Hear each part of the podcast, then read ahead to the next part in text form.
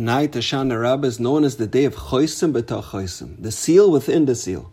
Yom Kippur was the day of Chasima, the first seal, the day when our fate for the upcoming year was sealed.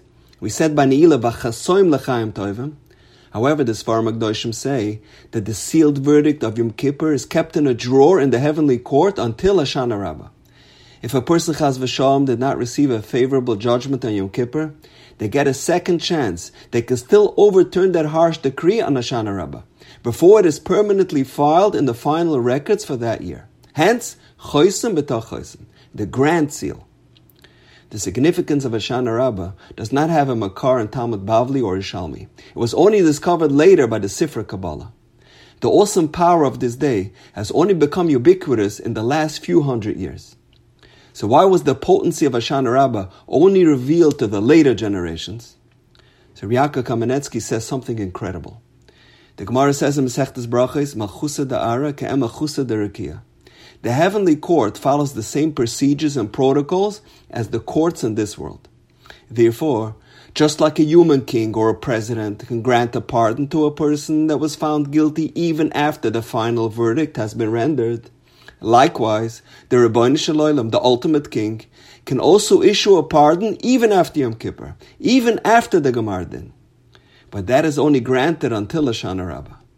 So if people in previous generations would have known the power and the significance of Hoshana Rabbah, then Sukkot and Chalamoid would have been an extension of the Seres Tshuva.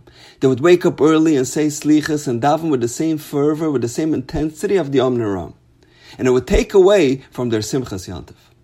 That's why the enormity of this day was concealed from the masses, so they can perform the mitzvah of V'samachta b'chagecha without the fear and trepidation felt during the Aseres Yemei But nowadays, we unfortunately are not so sensitive. We are not so concerned that it would diminish from our Simchas Yantiv.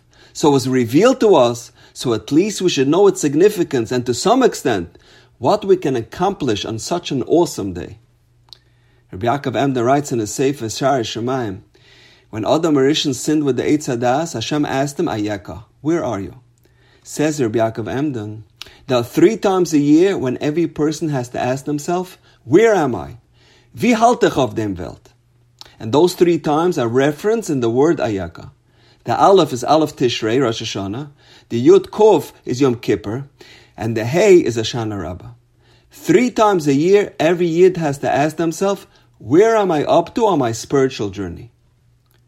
Hoshana Rabbah is the Shpizn of David HaMelech. The Shulchan Aruch says that on Hoshana Rabbah we are marba betfila. Some complete David HaMelech Sefer Tehillim. Why is this day such an auspicious day for tefillah? So the Medrash says that the Daled Minim represent the four different types of Yidden within Klal Yisrael. The esrog, which has both good taste and pleasant smell, represents the tzaddik, who is knowledgeable in Torah and has good midas. The lulav, which has taste but no smell, personifies the person who has Torah but lacks fine character. The hadas, which has pleasant smell but no taste, alludes to the person who has good deeds but no Torah. The arava represents the Jew who is lacking in both categories, no Torah and no midas. So why is it that on Hoshana Rabbah, on this incredible day, that we highlight the Arava, the lowest level in Klal Yisrael, the person that has no Torah and no Midas. Chazal say that the Daled Minim represent the four different parts of the human anatomy.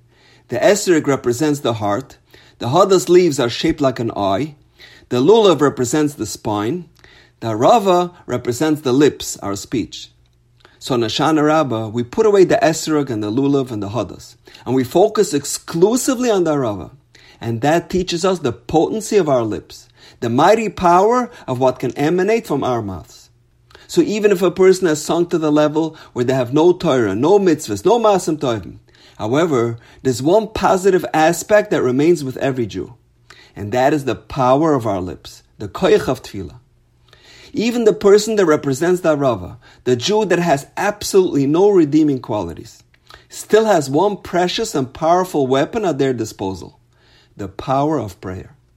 And that's why Hoshana Rabbah is such an auspicious day for tefillah. There's a fascinating Gemara, Masechta Shabbos. The Gemara says when Shlomo Melech completed building the Beis Hamikdash, Bikesh lahachnis aron labeis kodshe hakadashim. He wanted to bring the Aron Kodesh, which contained the luchas, into the Kodesh HaKadoshim. However, Dafku Sha'arim Zeh the gates clung together and it could not be opened. It was opening day. There was great anticipation. This was Shlomo Melech's big moment, but the gates would not budge. Shlomo beseeched Hashem to open the doors. He invoked every possible zchus to no avail. He uttered 24 expressions of song and prayer, Veloy Nana, and he still wasn't answered.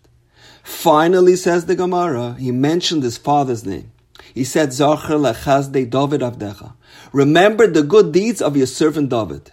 Miyad nana. And immediately the door swung open. Hoshana Rabbah, as we know, is the Shpizn of David HaMelech. The Sfar Magdoshim say, if you davened on Rosh Hashanah during the Seres Meitshuva or Yom Kippur and you were not answered, your doors of salvation were slammed shut. On the day of David HaMelech, the day of Hoshana Rabbah, you have another opportunity for Yeshua. All the doors that were closed all year long are wide open on Hoshana Rabbah.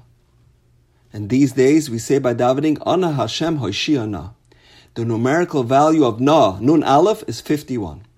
What's the significance of number 51?